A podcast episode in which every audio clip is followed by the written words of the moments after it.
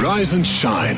It's a new day. It's early breakfast with Africa Melane. Well, understandably, uh, energy and energy security was the main focus of the President's State of the Nation address this past Thursday, where he said Eskom has launched a program to buy excess power from private generators and has already secured about 300 megawatts from the neighboring countries. But he also made reference to all manners of incentives to try and get uh, those of us who are able to uh, put a rooftop uh, solar panel either in top of our homes or businesses uh, to do so, saying that the Minister of Finance will outline how households will be assisted and how businesses will be able to benefit from that tax incentive.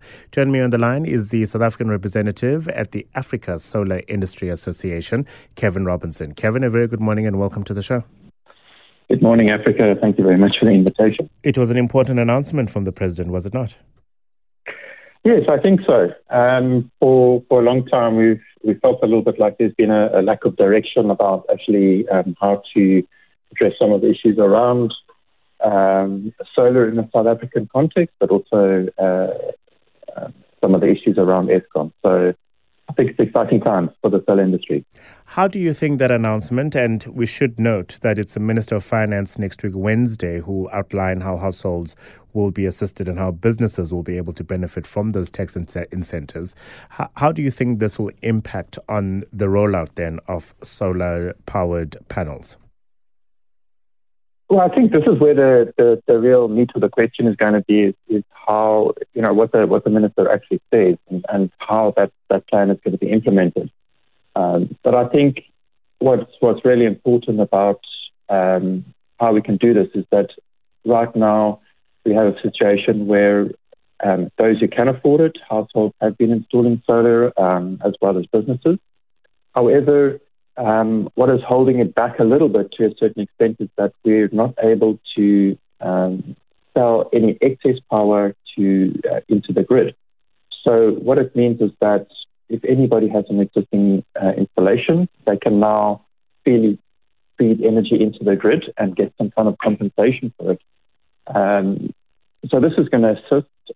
What it also means is those businesses, shopping centres, who have already had solar installations, they can now expand them and get some kind of remuneration for, for you being able to utilize that, that rooftop space.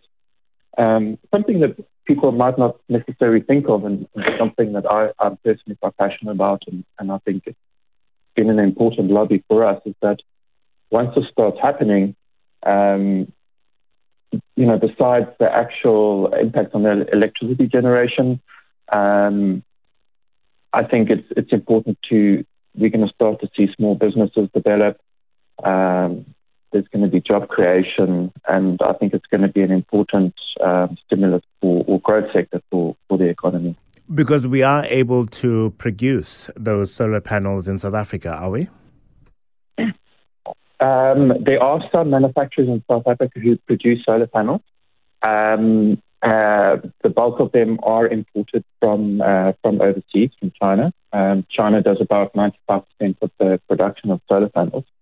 However, um, when you're installing the solar panels, uh, you know, typically you need a few people. Um, so you, are going to have four or five people doing uh, installation on a residential um, house.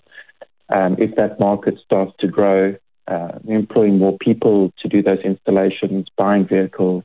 Um, you know, there's a, there's a lot of downstream benefits to to the economy as well. So I think that's where the important growth uh, growth.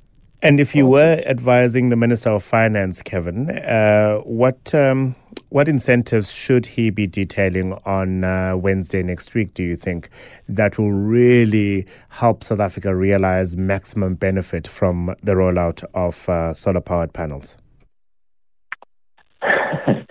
Uh, that's that's is not my my expertise, but I think I think just um, being able to have visibility around about the plan.